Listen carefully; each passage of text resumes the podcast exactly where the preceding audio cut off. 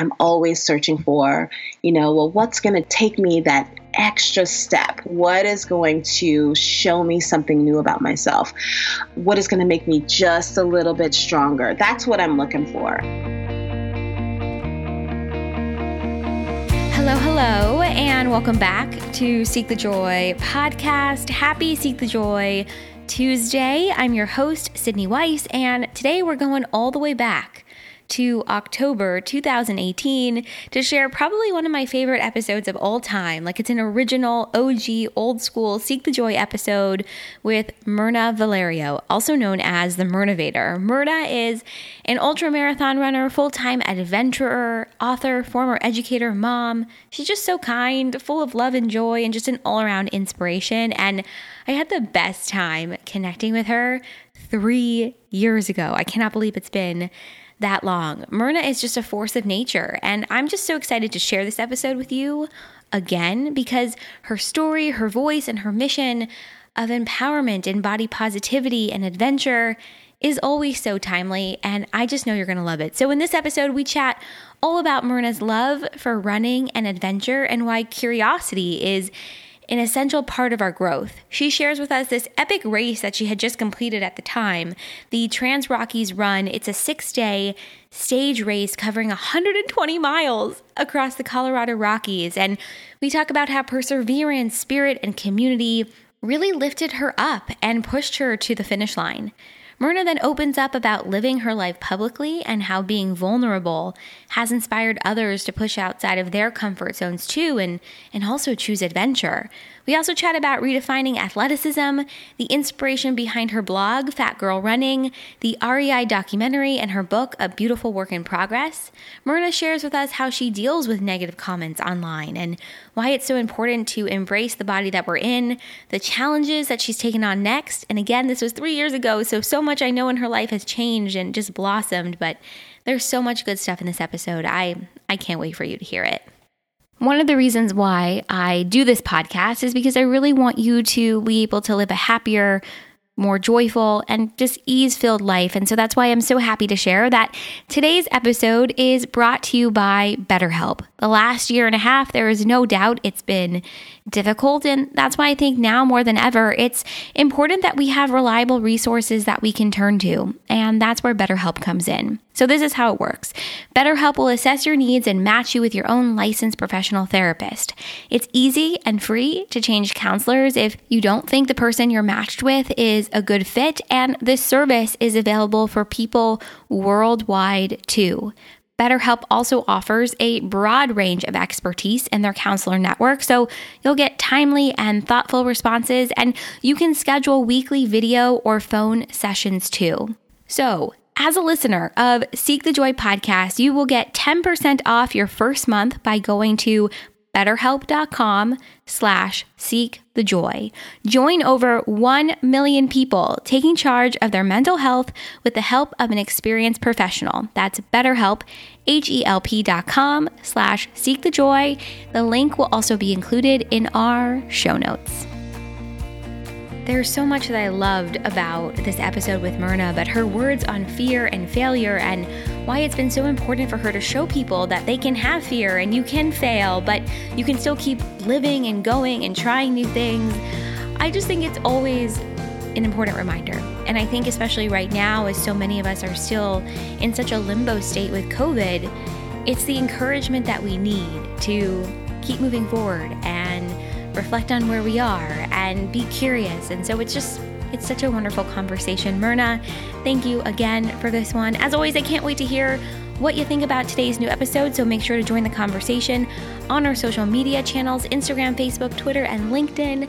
We are at Seek the Joy Podcast everywhere, and I have just been honestly so appreciative of the feedback from so many of you who are tuning back into these episodes after you heard them like three years ago, or two years ago, or earlier this year. So, thank you for that. It's been so necessary for me to hit pause right now and just refresh and relax a little bit for the first time in four years of doing the podcast. I've never taken a break from sharing new episodes. So I am just so grateful that you're here and that you're tuning in. And I just know you're going to get so many good nuggets of wisdom. So without further ado, let's dive into this one choosing a life of adventure, redefining athleticism, and embracing the body we're in with Myrna Valerio, aka the Myrnavator.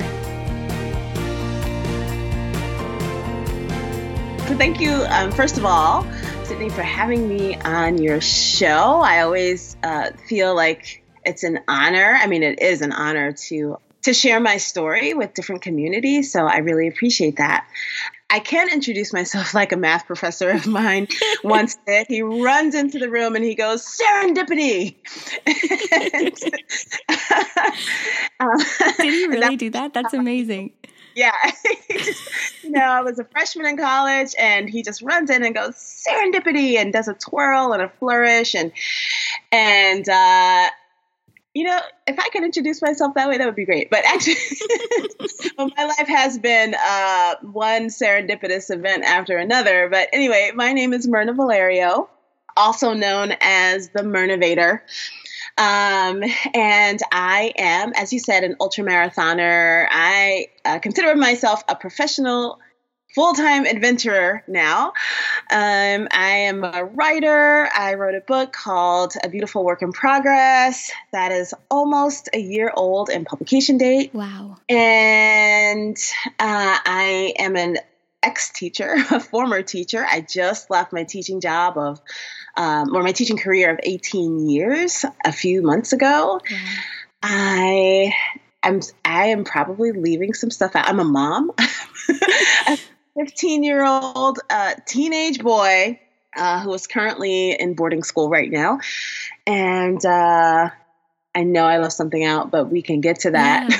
But I think it's one of those things, right, where you do where you do so much and you wear so many hats. So I think it's always it's hard to introduce ourselves, right? Or it's yes. it's hard to cover everything. But I don't even know where to start, considering you wear so many hats. but where did this love for ultra marathons and ultra running and these extraordinary long distances, where did they really begin? Uh, well, I've always been a runner since high school. I, I ran during field hockey and lacrosse seasons and, and throughout the year actually to get better at both of those sports and i just and by default i fell in love with running and so i you know except for a four year long period where i didn't do anything, anything physical.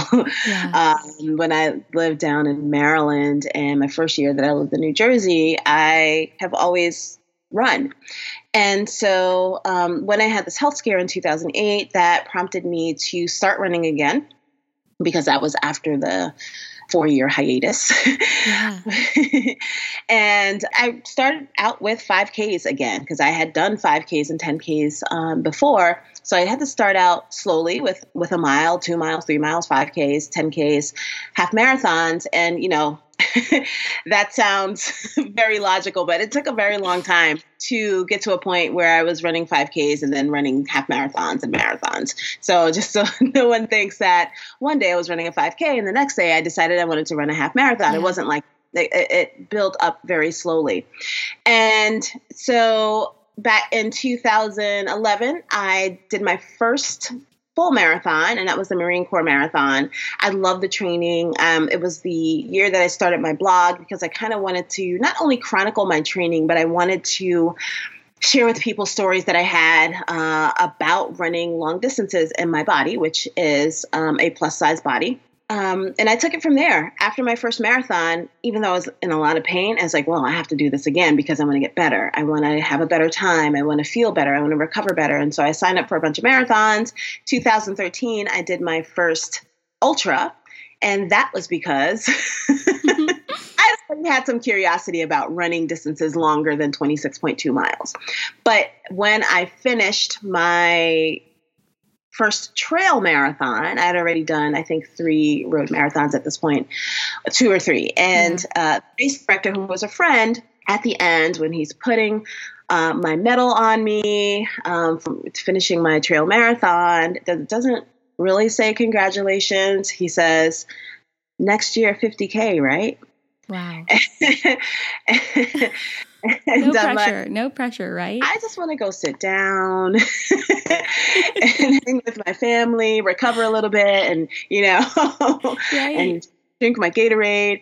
And this one's like 50K next year. So, but that planted a seed and I did it. Like I, the next year, you know, as soon as registration um, appeared, I signed up for the 50K and I did it. Loved it. Loved the training. I loved having to seek out trails to run to get my training in. I love being outside for hours and hours at a time because I am a slow runner. And um and, and it was just it just became part of my lifestyle, finding these ultra marathons and marathons and and you know just super long distance um, events and testing my body testing my mind um, seeing what i can do seeing how far I could push myself. Um, and so, so that's you know that was the genesis of the the Myrnavator, the ultra marathoner. you know? Yeah. So just one day, I'm gonna do an ultra marathon. yeah, I love how it was really one day. You just were like, I'm gonna do this. I'm I'm gonna keep chasing this because I love the way it makes me feel and. What you touched on with just that level of curiosity of well, what what would it be like to push my body further or farther, or I, I think that's an amazing mindset and not too many people i don't know if we think that way. I think we're like oh my god a 50k like that just sounds intimidating. But you really have such a different and positive and i guess you could say growth mindset around mm. around all of it yeah you know that's a very teacherly term which is perfect i definitely have a growth mindset i have always been extremely curious, and, and it's funny because my mom is with me on vacation and she's listening right now. Um, I've been I've always been super curious. Uh, yeah. you know, sometimes to the chagrin my mom. You know, just in terms of my own personal safety and um, and you know, I'm always like looking over cliff edges and things like that, and um, and just going into like trails that I randomly find in different country in different countries. Yeah. And you know, because I always have this curiosity, and I think that is an essential part of of adventure. It's I think it's an essential part of keeping life interesting and and you know always having different goals in my head whether they're physical goals intellectual goals social goals whatever kind of goals i have. Um, i i it definitely needs an element of curiosity. Or like what's next? Or what what's around this bend or you know yeah. um, or you know what's in that dark cave? Which for a lot of us would be oh i'm not going in that dark cave. Like i'm afraid of what's next or i have mm. fear centered around it. But it right. almost sounds like you live with no fear. Oh i have a lot of fear. So don't, don't get it twisted. I have fear. I have so much fear but sometimes you just have to you you acknowledge the fear and you have it but you go into a situation with that fear. Yeah. and just keep acknowledging that you have it and work through it. And you know i i do have a fear of dark spaces but i'll just you know but the curiosity in me is greater a, a lot of times is greater than that that actual um, fear and so i'll even though the fear is um, ever present, I will continue walking towards the darkness, looking in, being careful, looking in, and and you know, and little by little becoming a little bit more comfortable with uh, having that fear present. And it's you know, again, it's always there, and but I think you know people deal deal with fear differently. Some people right. Allow it to block them. Um, some people fully embrace it and and they allow it to kind of pump up their adrenaline. Yeah. Yeah. So it's about whether or not it paralyzes you or it motivates you. Yeah, exactly. Yeah. I've definitely been in situations where I have definitely been, you know, had that fear paralyze me. Um, but uh, I'll give you an example. One time I was um, doing testing for one of the events that I really love to do, which is Tough Mudder and it's an obstacle um, course uh, event, not a race. And I uh, was doing testing somewhere in Pennsylvania, um, and they had this obstacle that someone had designed that was, I want to say, 30 feet off the ground, and it was just jumping off of a ledge onto this um, inflated thing yeah. below and there was that that was the obstacle and there, there wasn't anything that I had to grab onto or that I had to climb. I mean, I had to climb up to get to that ledge, and I love climbing things, climbing on things, mm-hmm. um, climbing up things. Mm-hmm. But and I don't have a fear of heights, but what I do have is a fear of jumping off ledges. yeah. and yeah. roll. And because I always like to be in control of the situation. Which I understand. Yeah. yeah. And so um, it took me a long time to be able to jump off that ledge. There were lots of people cheering for me. There were, I mean, I knew that I'd be safe because nobody had died doing it. All the people that had gone before me, and I was last. Yeah. And um, because I waited until last I said, you know, just looking for a way to get out of that situation. Yeah. And listen, I kept going to the edge and and walking back, going to the edge and walking back, and it was really and then just to kind of see that in real time because I saw it on video, I was like, wow, wow, you know, looking at it, looking at the obstacle didn't seem so high, but like looking from above, it seemed like you know, hundred feet. Massive. Yeah. Yeah eventually just i said okay i have this fear. I'm going to be scared the entire time that i'm doing this. And so i just went without thinking and just dropped off the ledge. Um, it, it, took a good 10 minutes which which is a long time when people yeah. are watching and cheering and um, people are trying to sort of talk you through it. And but i did it. And and i don't even remember falling. It's almost like you blacked out. Yeah and oh. uh, and then I, you know, hit the inflatable thing down below, and it was I was fine. But I did say I'm not going to do that again because I didn't like the feeling of being that afraid. Yeah. But I did it, and it was over.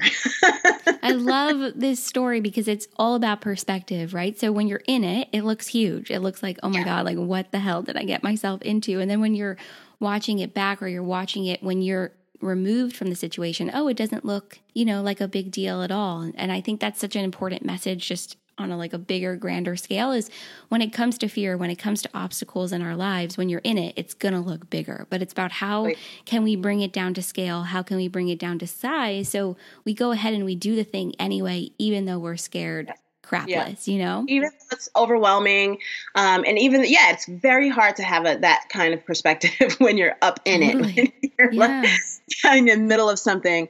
Uh, and sometimes you just have to trust that things are going to be okay. Yeah. Uh, you know, use precedent. As I said, nobody died jumping off that ledge.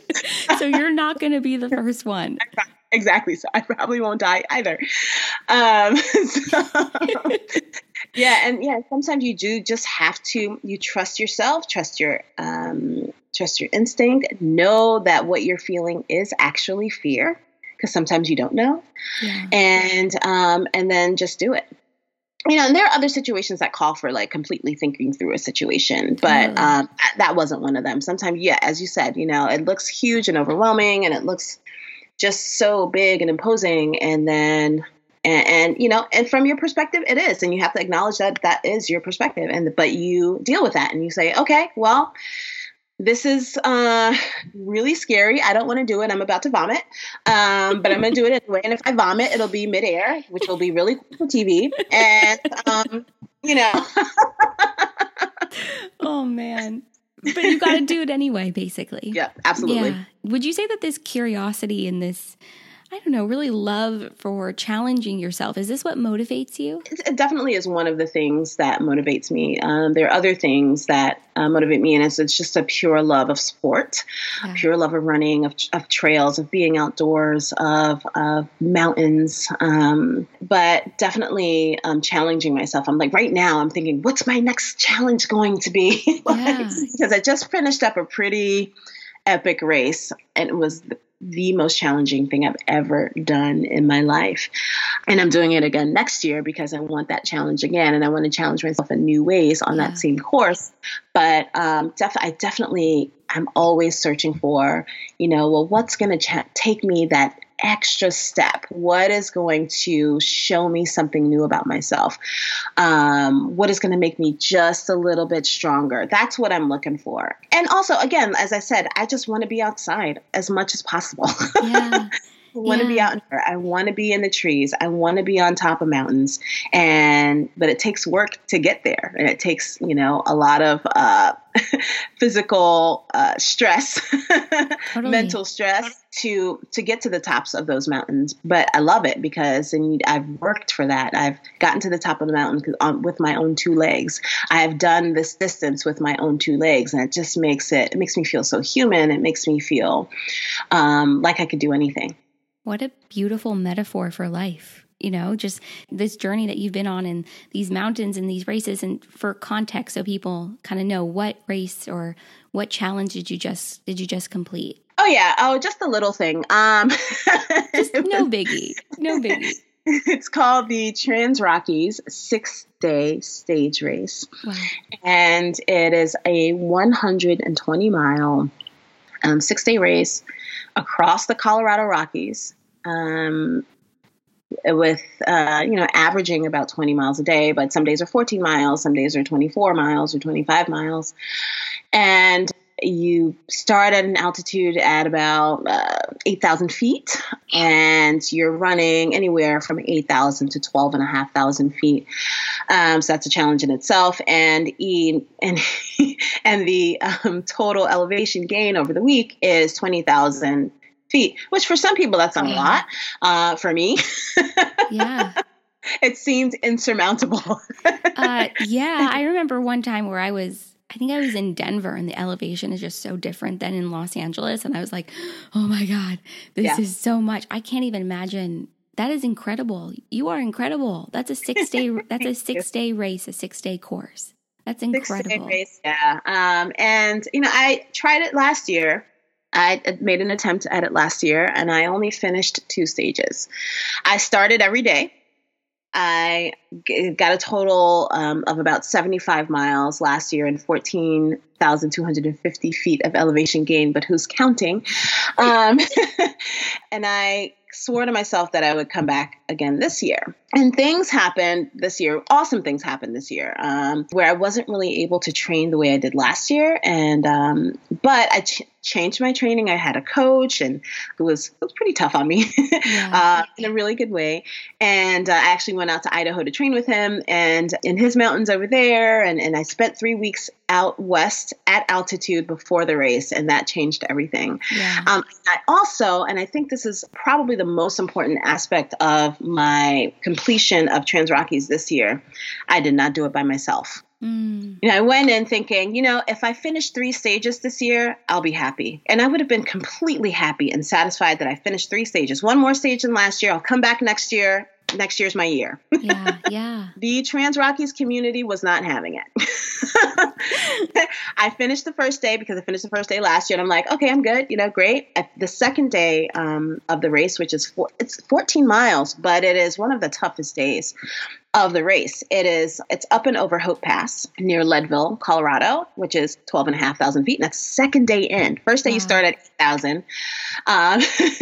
and, and, yeah, yeah. And, uh, and I think you end at nine, um, or maybe it's 8,000. You go up to 10 maybe and come back down. And, and uh, second day is Leadville and it's, uh, whew, there's no air up there. Wow. Wow. But I was already two hours ahead of where I was last year. And so, and I finished, and one of the medics, and the medic who had suggested that I pull last year from this particular stage, was there to greet me. And he said, You are going to finish this stage. Mm-hmm. And, and I said, I looked at him, I said, I am. and, uh, and then I, you know, I get down to one of the aid stations, and one of the volunteers, Laurel, who I love, um, says, I'm going to run in the last five miles with you because you're going to finish. And wow. And that's how it was every single day. The third day was another day that I didn't finish last year because I had stomach issues because I had altitude sickness. And this year I didn't deal with any of that. Thank goodness. And um, no, third day, and I had the sweeps. I was always in the back with the sweepers, uh, the people that you know that make sure everybody's okay at the end. And I always make best friends with them because I'm always at the end. And um, they ensured every single day that I finished. They said, "Well, you know, you're going to finish. You know, or um, you uh, the last mile." They're like, "You know what?"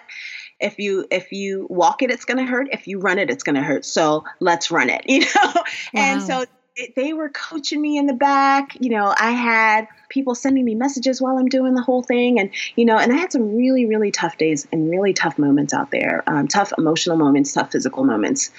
But really, you know, in addition to my own sort of perseverance and spirit and whatnot, it was definitely the community that lifted me up and made sure that I finished every single day. So that's how I finished Trans Rockies this year talk about the power of community, but also just the power of your own inner will. And that is an incredible just journey and story and race. And what was it like for you when you were running that to experience that level of community and know that it also has a lot to do with who you are, right? And mm-hmm. your kindness and the willingness that you've had to share your journey and share your story. And, and I guess obviously, you know, really put yourself out there, you know, in that way. Um, you know, you know, while I was doing that race, I would have alternating thoughts. right. Some were like, oh my God, the pressure, so much pressure to finish. I just want to have a good time. Mm, yeah. I just great views. And if I don't finish, I don't finish, you know? And then the other part of me was, wow, look at these people who, most of whom I don't even know personally, look at them rooting for me. Holy crap, this is so amazing. And I the love that I felt in those moments was so overwhelming. And I said, well, you know, you know, I'm going to do this for myself, but I'm also going to give back and do it for them, you know? And I and I know some people might have an issue with me saying, you know, doing stuff for other people, but like I knew that my body could do it. So why not? right and, and why not sort of pay it forward and, and, and give that love back and, and showing them that their their love and support and, and energy for me and and they're taking care of me at the end of a stage and I would sit down like exasperated and I'd mm-hmm. have they they learned what I like to have after a race or after a really long day they would shove some yeah. some ginger ale in my face some some plain water and some watermelon and tums and every day they they were there so they didn't have to ask me what i wanted they just knew and that was really incredible and really just again you know the the the, love and respect that i felt from them you know that made me want to continue and finish and finish strong even if i was the last finisher five out of the, out of the six days they didn't care. Yeah. They just cared that I finished and that I proved really to myself that I could finish. And so, like, who not everybody has a community like that. I mean, again, these are mostly people that I don't know or that I had just met at the race, you know. Mm-hmm. And um, I, you know, I feel very, very fortunate, um, and I felt very fortunate in those moments, even when I had doubts about myself, even when I got angry about myself for moving too slowly or, or whatever it was. yeah, I think it's amazing how you starting this running journey, really, it sounds like in 2011, and starting your blog, Fat Girl Running, at the same time, and putting your journey out there and sharing the highs and the lows and really owning, I think, who you are and mm. unapologetically, I should say, owning who you are and your truth and your joy and your love for running. I think it's it's amazing how in the last seven, almost probably eight years, it has really just led you to this point. And like you said, not everyone has that community, but I think when we start to be more vulnerable and put ourselves out there and share who we are in our journeys, I think those communities start to form. And so when you started Fat Girl Running in 2011, did you have any idea that this that this would be the result? Absolutely not. You know, I was just sharing. Yeah. and you know because people did people were interested. And you know my, my family and my my circle of friends were were interested in what i was doing because i would post all the time on facebook I was a very frequent poster on Facebook, as I am now. And, uh, you know, I'd say, oh, I did 5K today. Oh, oh, I did, I ran 10 miles for the first time in my life today. Um, or I, I used to do these crazy events like that I would make up myself. uh, and, and, then somehow get other people to do it with me.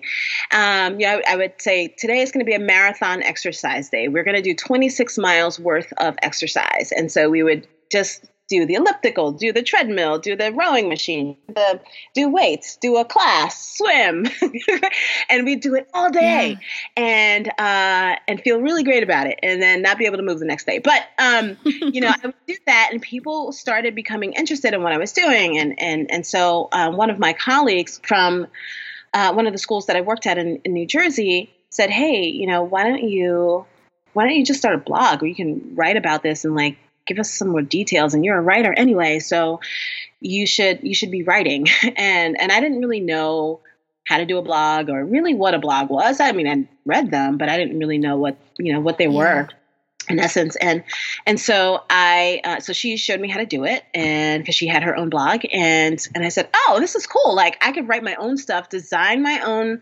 whatever, not have to answer to any editor or have, you know, editors who think that they're writers, um, edit my stuff. Mm-hmm. not that that had happened before. Um, and yeah, and so, uh, so yeah, I would do that. And then, you know, little by little, I gained a little audience. And it wasn't anything really, you know, it was just a small blog audience. And that sometimes would share my posts. And, but I had this one post in 2014, actually, that um, it, I wouldn't say in today's, um, in today's terms, I, I wouldn't say it went viral, but it definitely got shared a lot. And it was this angry post about what people say to me as a larger woman um, when I'm out running. And it was all sort of my hindsight reactions. yeah, yeah. You know, and so that uh, so that sort of caught a lot of attention and um, and then because of that blog post i started writing for trailandultrarunning.com i started doing reviews. And so i started building up a little portfolio of writing about running uh, in addition to my own blog. And then in 2015 is when the blog got noticed by wall street journal. And wow. and, and so that started that started the the ball rolling. It was this one blog post in 2014 that I did. I got noticed by a bunch of people in 2015. I was contacted by um, WSJ. And so, yeah, and, and it, you know, I never ever expected any real real attention. I, I was just sharing stories, and you know, sometimes they were funny, sometimes they were angry. Yeah. you know, sometimes they were just, you know, race reports. And, um, you know, and, and I look back on the, on the blog post, the writing isn't very good. I mean, it's all right, but you know, um, because I didn't really edit myself. I didn't, you know, and um, but uh, yeah, that's what got everything started. And I mean, I kind of knew that just by virtue of being on Facebook, that people felt or saw my post and that and would say, "Oh, well, if Mirna is going out and doing three miles, I, I think I can at least try a mile, or I can I can go out with her and and try to run or or walk or whatever. I can go to the gym with her." And that's you know that's how it started, and that's I think that's essentially what this all is. You know, people will either see me or read about me or and and and say, "Wow, well, if she can go out there and and run an ultra marathon, I can I can try to start some kind of fitness something or other because, you know, and that's and that's what it is. Mm-hmm. I I go out and I show myself I am vulnerable. I've failed in public many times. Yeah. uh, and that's that's not fun. It's not fun at all. No. Uh, you know, but you know, it's, and it's never easy to fail. Um, and it's very, it's always disappointing for me, but I get over it really quickly because there's always something else that I'm looking forward to. But I, I'm so happy to be able to show that to people because people get stopped in their tracks because of failure. They get stopped in their tracks because of fear, like we talked about before. And if I can show them that you can have this fear and you can fail, but you can still keep living, you can still keep trying things, even if they're hard, even if you know without a doubt that you are going to fail. but there's something right. learned in that journey. There's something that you can uh, that you will find out about yourself. There's something new that you will find out about your heart, about your spirit, about your determination, even if you know you're going to fail, even if there is that possibility of failure. And it starts in childhood, like when depending it really depends on how you grew up and, and how you dealt with failure as a child and and, and how your community reacted when you had right. failure you know? Um, all that stuff comes up in adulthood. Oh it does. And so and i think that the the more the more that i um, you know live my life publicly um, you know and sometimes that's hard because uh, sometimes i just want to go to a race and just run it and not have to talk to people. Totally. Yeah.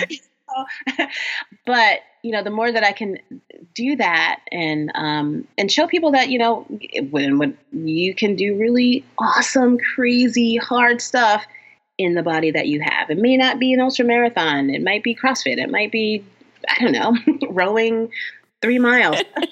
you know, whatever it is, you can you can at least start. You can at least try. And some people will not even try because of this fear of failure or this fear of what other people are gonna say to you or um, uh, or or think about you. And for me, I have the blessing that I don't care. Mm. What people think. Yeah. And so, and I know that a lot of people don't live their lives that way, and and that's hard to deal with. But you know what? You can practice. You can practice not caring about what people think. Yeah. And uh, and and practice your comebacks. You know, you know, when people say ignorant things to you, or or you know, or give you a, a you know a questionable look. Yeah. What you shared about when you were out running and the things that people would say to you. And I'm sure there are still people that have pretty yucky, nasty, gross things to say because when you start to live your life more publicly and put yourself out there and be more vulnerable, there it's a double-edged sword, right? On the one hand, you're really inspiring people to stretch outside of their comfort zones and I really think, you know, it's in some ways it's giving people the courage and sort of like that that push and that motivation and that sort of like yes, you can do this. And then on the other hand, it opens you up for I guess criticism and judgment and negative comments and we all have that whether you're in the public eye or not, but I think right. it adds an extra layer to it. And I love that you said you just don't care because one of the questions I had in mind as you were talking, which was the question I was thinking about was, well, how do you deal with that? What do you do? Do you just put it in a box and say that's their kind of stuff coming out and has nothing to do with me? But it sounds mm. like that's kind of what you do. And then also just this mindset and, and frame of, I just don't care. You know, I'm mm. doing what I want to do and what mm-hmm. I love to do, and I'm not going to let, you know, their negative BS, you know, sort of get to me. Right. I mean, you know, sometimes it does get to me. Um, I do have a reaction when people say negative things. Yeah. Uh, but more and more, I have the ability to just wash it off me. You know, if, if it's if people are writing things that sort of involve my reputation, I will I will respond um, because it, you know it's it's my yeah. reputation is at stake, and you know if people have erroneous information about me, which is very very uh, common. yeah, yeah. People makeups, you know, they have this narrative in their head. These are people who are journalists, That's even, yeah. you know, have uh, just wrong information, and and so like that stuff correct but um and to make sure that people are are not making things up or you know or just sticking to this narrative that they have about me that they think uh, is my life you know i have to make sure that i confront that but you know and i do have a physiological reaction when mm. i something negative and i try not to. I don't read comments anymore. I just don't. I don't i don't read yeah. if somebody puts up the rei video that i was in if somebody puts up an article that they've seen about me you know very often uh, most of the time the the comments are very positive and very encouraging and warm and but some you know sometimes you know people who aren't even trolls will you know they'll get in and they'll say something really negative um, or you know she doesn't look like a runner just on a, on a recent um, Merrell ad that I was in. And Merrell is uh, one of the companies that I collaborate with. And they've been my biggest supporter since all of this happened. All the stuff, you know, the good stuff happened. Yeah, yeah. And um, we did this whole photo shoot. It was three days long, and it was really amazing. Um, visuals came out of it, and and so they put it up on their website a couple days ago. Somebody wrote, um, "Well, she doesn't look like a runner. How is this even possible? Mm. How is it even possible for somebody that looks like her to run 50k shouldn't she be shouldn't she be thinner i mean like is this even realistic wow. and i just happened to be I wasn't even looking for comments. I just I just saw the ad because it came up in my own feed as a you know as a sponsored uh, ad, and um, I was like, wow, you know. Obviously, I've been thinking about it because I yeah. brought it up. Yeah. So I do. So I do. It does affect me, but on the other hand, okay. So and this woman like says she's a, a pharmacist, whatever, mm. and so you know, it's it's funny. So I'm like, people. I always have to remind myself that people are dealing with their own very limited perspectives of who an athlete is, who an who an athlete can be, what an athlete can look like, and what athleticism is. Everybody's dealing with their own thing. And if something is particularly negative or hurtful or shaming, I have to remind myself that those people are dealing with their own darkness. That mm-hmm. is not my darkness. You know, I can choose to take that darkness into my own world, or I can choose to just let them deal with their own thing. So the latter is what I choose usually. Just, you know, let them deal with their yeah. darkness and their own whatever thing is going on in their life or whatever is not going on in their lives. That's their issue, not mine. I mean, mic drop because I think that's perfect and beautiful. It's their darkness, and you don't have to take it on as your own. And I think kind of creating that bubble or that space around ourselves where we know who we are, we know our self worth, we know what we love, we don't have to take somebody else's stuff on. That for me has been like a lifelong journey. and so it's so wonderful to hear how you know, yes, there are highs and lows within that for you as well, but you've recognized that and you you know that for yourself. And I think it's so important and so crucial. And I love how that has really, I don't know, really been part of your journey to kind of make that wall or that separation for yourself.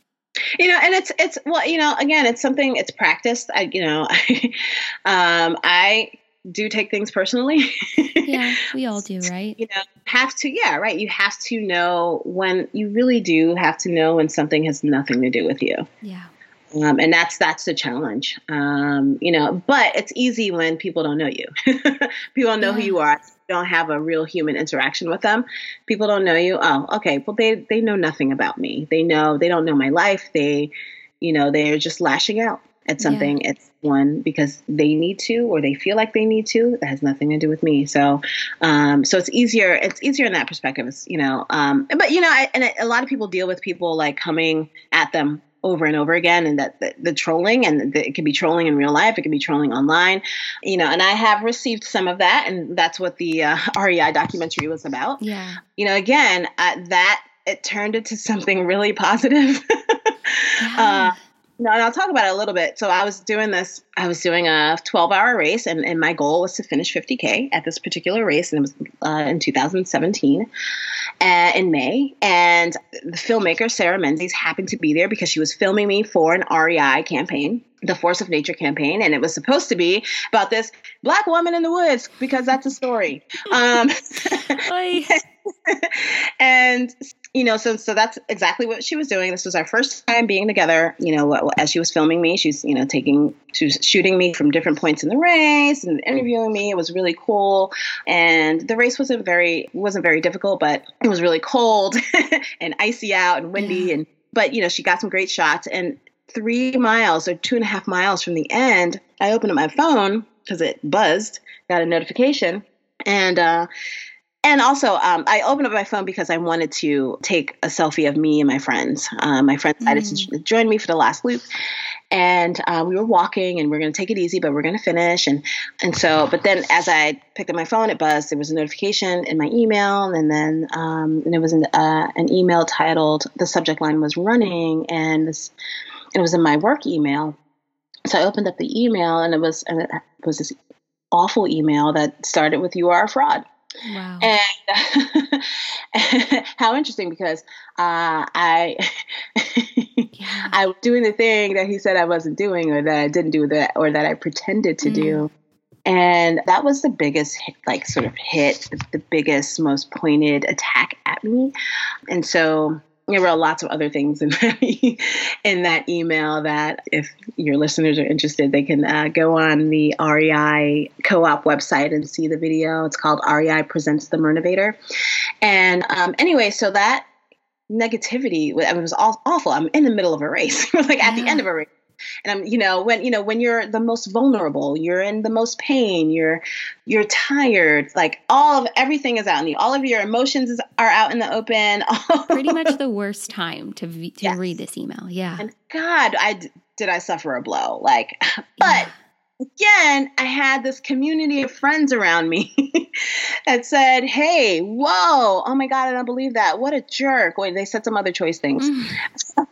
And, you know, F that guy. Yeah. And they said they said Mirna, you are doing the thing that he says you're not doing. Like you're you're actually in it right now. Put your phone away.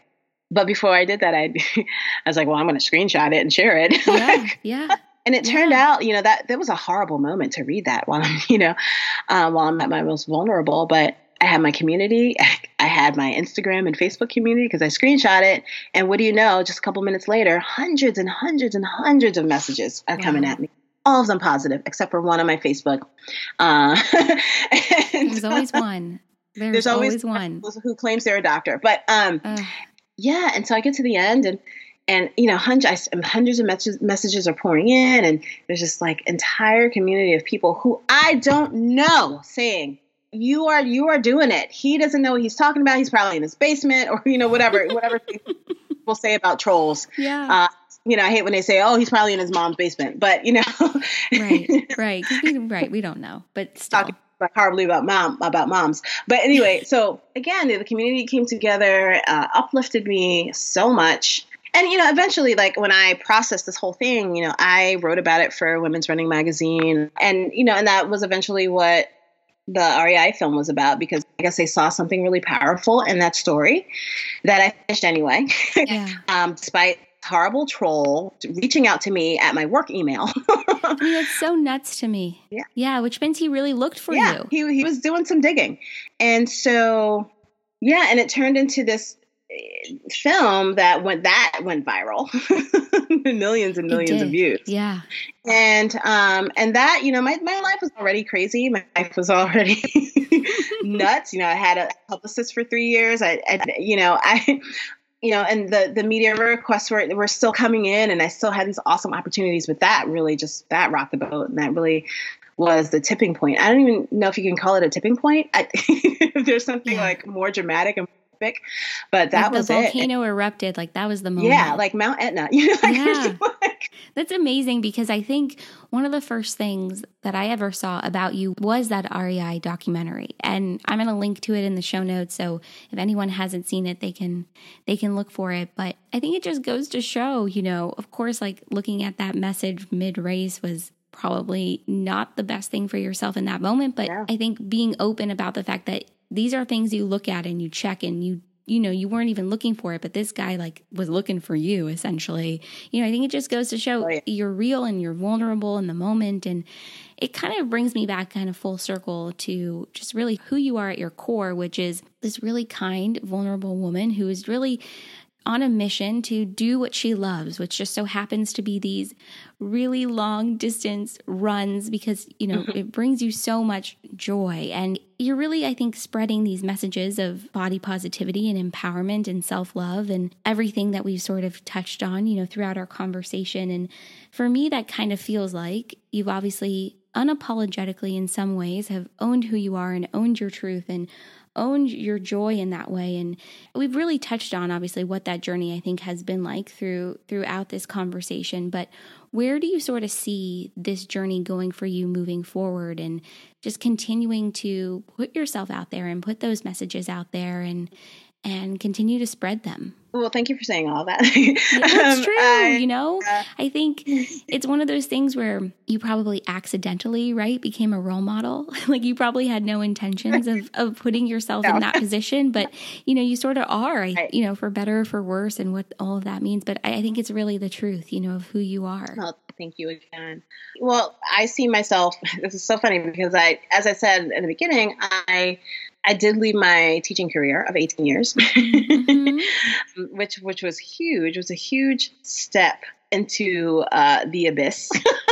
totally. Talk about leaving your comfort zone. And you know, my job was really challenging. Uh, I was the director of equity and inclusion at my school, um, you know, which is essentially the director of diversity at a school in the South, in the deep South. Yeah.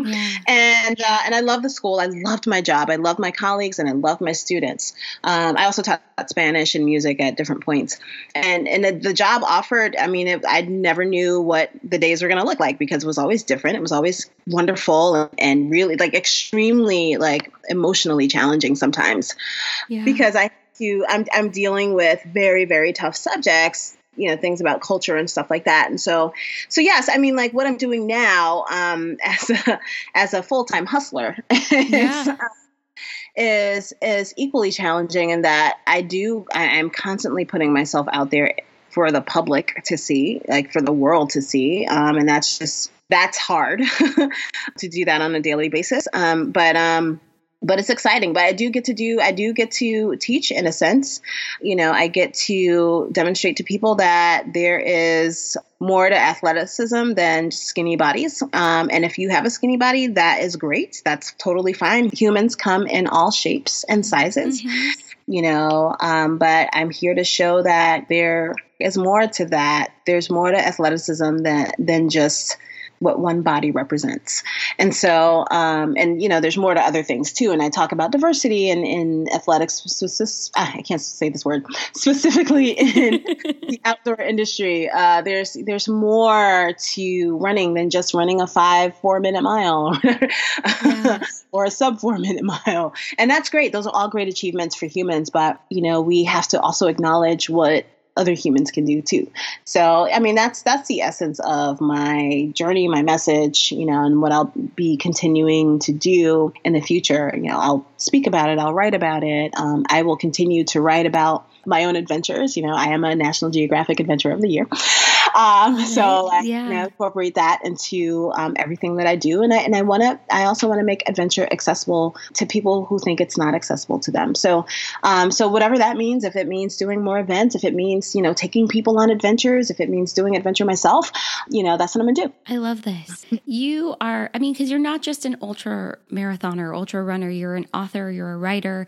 You're an opera singer. You have so many things that you love and that you're interested in, and I love this component of adventure and just really seeing where your adventure goes. And, you know, I think we talked about this obviously throughout our entire conversation, but this component of body positivity and self image mm-hmm. and self empowerment. And have you always been in a space of body positivity? And I guess I don't know, what some people would consider a healthy self image, because I think it goes back to the earlier part of our conversation, which was really about just the negative comments that people have. Uh-huh. And then those negative comments can become the negative comments that we kind of spew, you know, in our minds too. And so, right. have you always been in that good, healthy space within yourself too? Yeah, I've had the fortune of growing up in a family. you know, we didn't call it body positivity, we didn't call it healthy self image. We just, you know, yeah. people had different and that was accepted.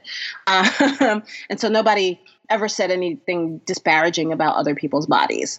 And so, you know, so I, that was the space that I grew up in. And that was a culture that I grew up in, which is uh, definitely true for a lot of African American and Hispanic families in the United States. So it's changing a bit now, but, um, you know, back in the 80s and 90s, that's kind of, you know, we appreciated our bodies for what they were, for the curves we had. Um, and that that's another word that's thrown around a lot, curves.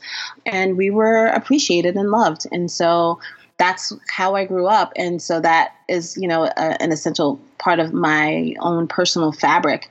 So, you know, of course, I have my moments. yeah. Sometimes I wish, you know, my stomach was a little smaller or whatever, but then I'm like, whatever. this body can take me across 120 mm-hmm. miles in the mountains. So, like, thank you, stomach. yeah. Yeah. so like I, but I, but I do, I do sometimes have to talk to myself. I have to, you know, I, I'm never really in a space where I, I hate my body. I've never ever been in that space.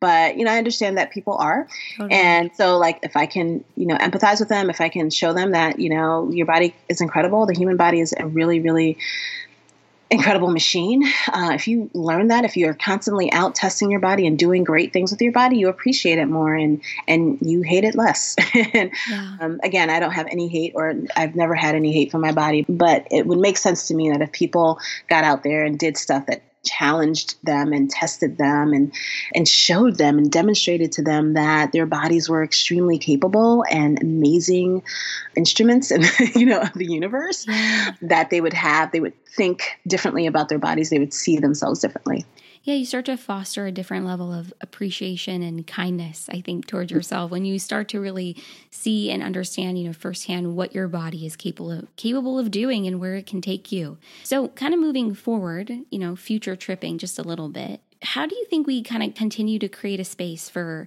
people to unapologetically be who they are and stand in their joy and their passions? And what do you think we need to continue to do as a society to kind of continue to foster that space for people? I think um, there are a bunch of things that we need to continue doing. I think one of the things, um, one of the most important things is uh, in media and in all kinds of media is to keep representing all different types of communities, you know, whether it's a matter of size, color, ethnicity, whatever it is, keep representing those communities and spaces that have formerly been reserved for a certain look mm-hmm. or a certain type of person or a certain demographic that helps companies with their bottom lines. uh, and it also helps the world.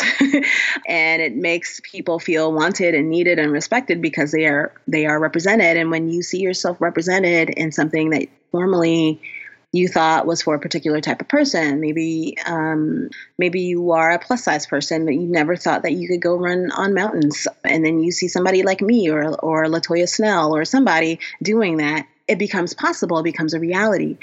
It gets on your radar screen. Yeah. So when media engages in that, because we're constantly bombarded with media every hour of our day.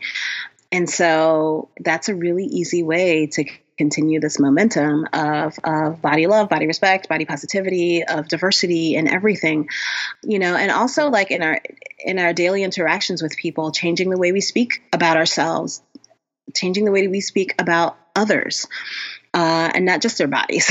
Yeah. you know, people out of our own communities. Just really watching and being very aware of of the impact of our words. Uh, we can have good intentions, but that doesn't matter. What matters is the impact that we have with our words and, and, our actions and being very aware of that. And a lot of people call that, you know, oh, well, that's being politically correct. No, that's just not being an asshole.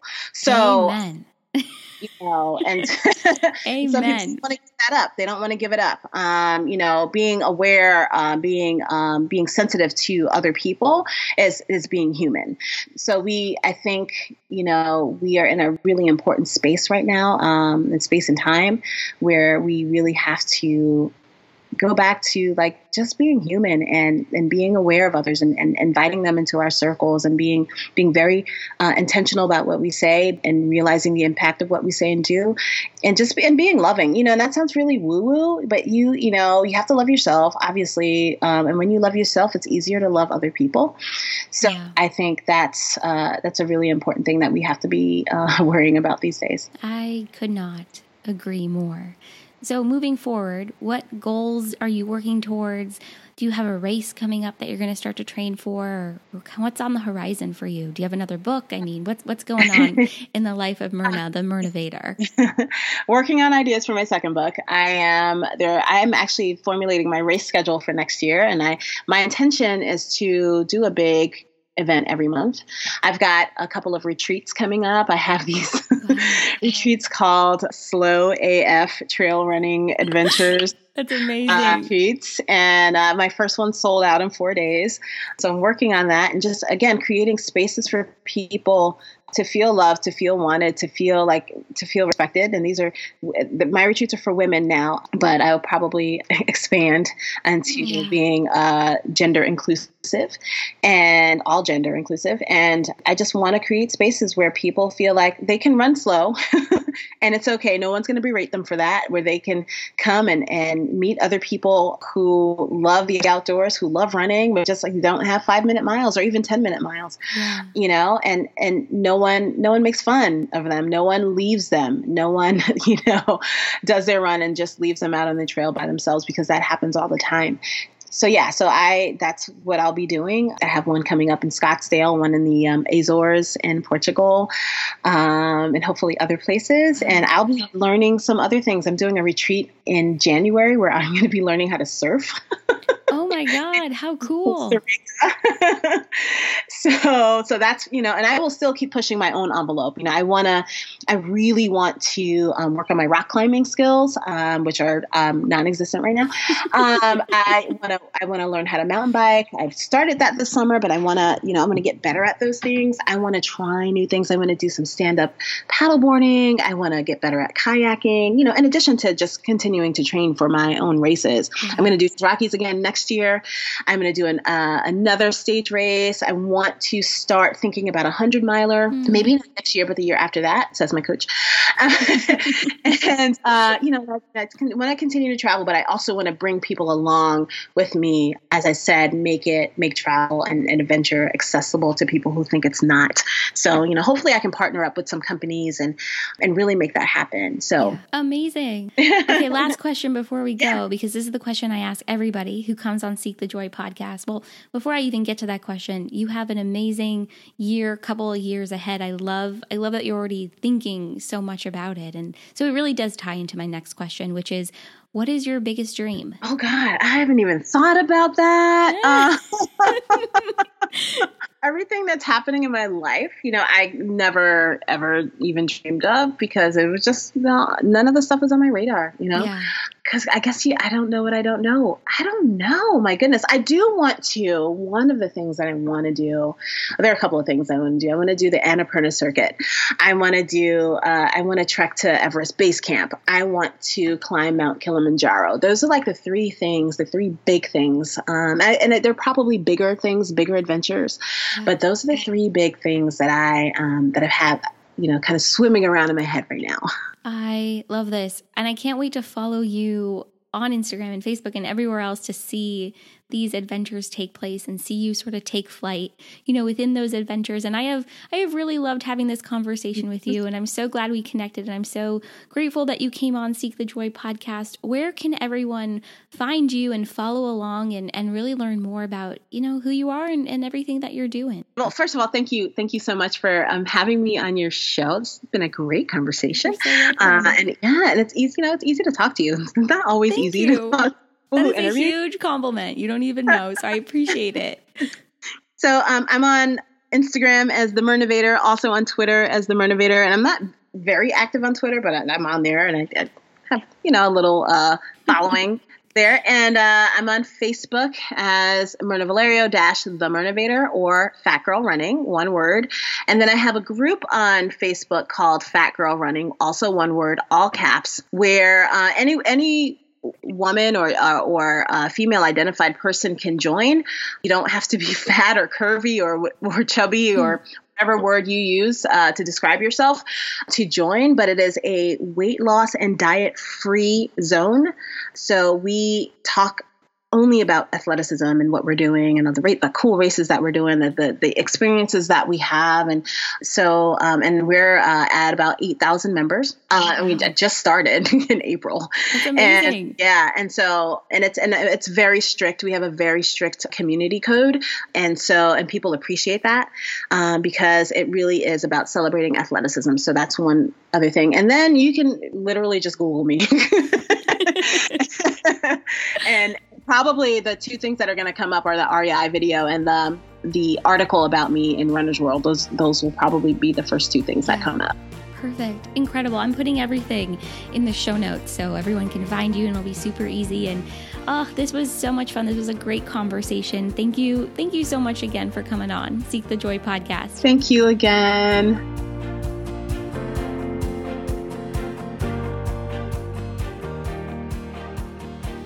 Seek the Joy podcast is a production of Seek the Joy Media and created, produced, and hosted by me, Sydney Weiss. You can tune into all of our episodes on your favorite podcast platform. And if you're enjoying the show, hit follow and leave us a five star rating and review. Make sure to join the community, join the conversation on our social media channels Instagram, Facebook, Twitter, and LinkedIn. We are at Seek the Joy Podcast everywhere. And don't forget, you can actually watch today's new episode and all of our episodes on our brand new YouTube channel. Click that link in the show notes to subscribe and tune in. As always, thank you for being here. Thank you for listening. And I'll see you right back here next week for another Seek the Joy Tuesday.